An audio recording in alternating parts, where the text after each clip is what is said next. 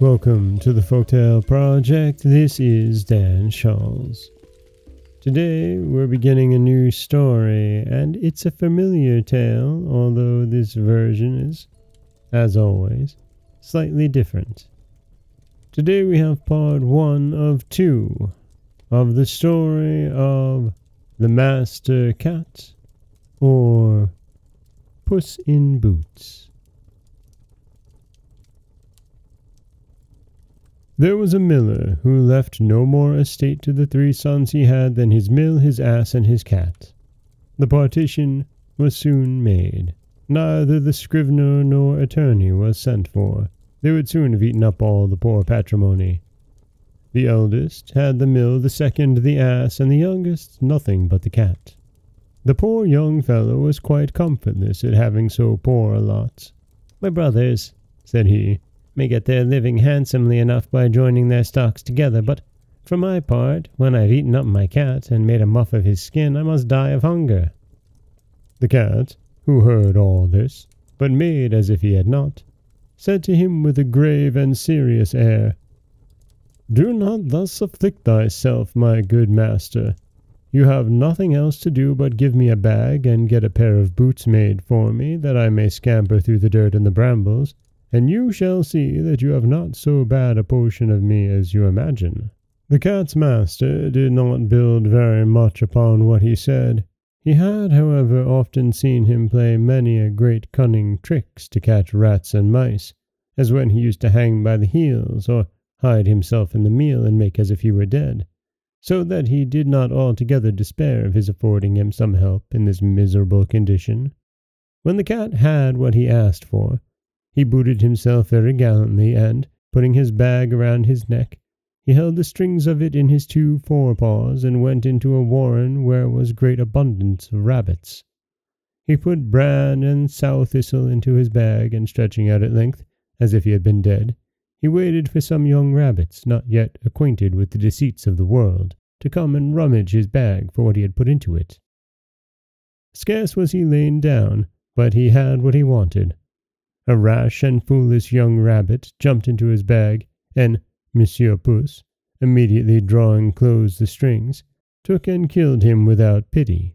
Proud of his prey, he went with it to the palace and asked to speak with his majesty.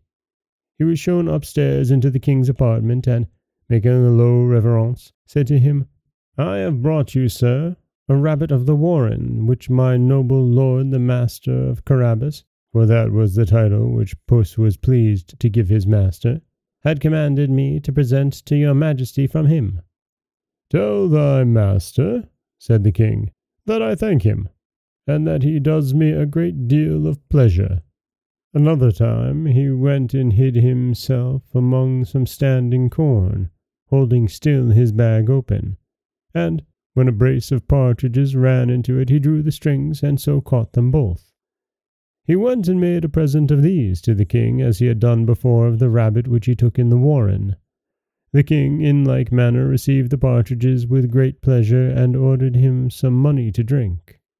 The cat continued for two to three months thus to carry his majesty from time to time game of his master's taking. One day in particular, when he knew for certain that he was to take the air along the riverside with his daughter, the most beautiful princess in the world, he said to his master, "If you'll follow my advice, your fortune is made. You have nothing else to do but go and wash yourself in the river. In that part I shall show you, and leave the rest to me." The Marquis of Carabas did what the cat advised him to do, without knowing why or wherefore. While he was washing, the king passed by, and the cat began to cry out, "Help! Help! My lord Marquis of Carabas is going to be drowned!" At this noise the king put his head out of the coach window, and finding it was the cat who had so often brought him such good game, he commanded his guards to run immediately to the assistance of his lordship the Marquis of Carabas. While they were drawing the poor marquis out of the river, the cat came up to the coach and told the king that, while his master was washing, there came by some rogues who went off with his clothes, though he had cried out, "Thieves! Thieves!" several times as loud as he could. And that is the first part of The Master Cat, or Puss in Boots. A story which is so familiar, and yet every telling and every version has something special hidden inside of it. This is Dan Scholz for the Folktale Project. Don't forget that you can subscribe to the podcast on Apple Podcasts, Stitcher, Google Play, Overcast, anywhere you like to get your podcasts. You can follow us on Instagram at Folktale Project. You can find us on Auto Radio, TuneIn Radio, iHeartRadio, Spotify, anywhere you like to listen. And you can always head over to folktale project dot com. We'll find a new story waiting for you every Monday, Wednesday, and Friday. As always, thank you so much for listening.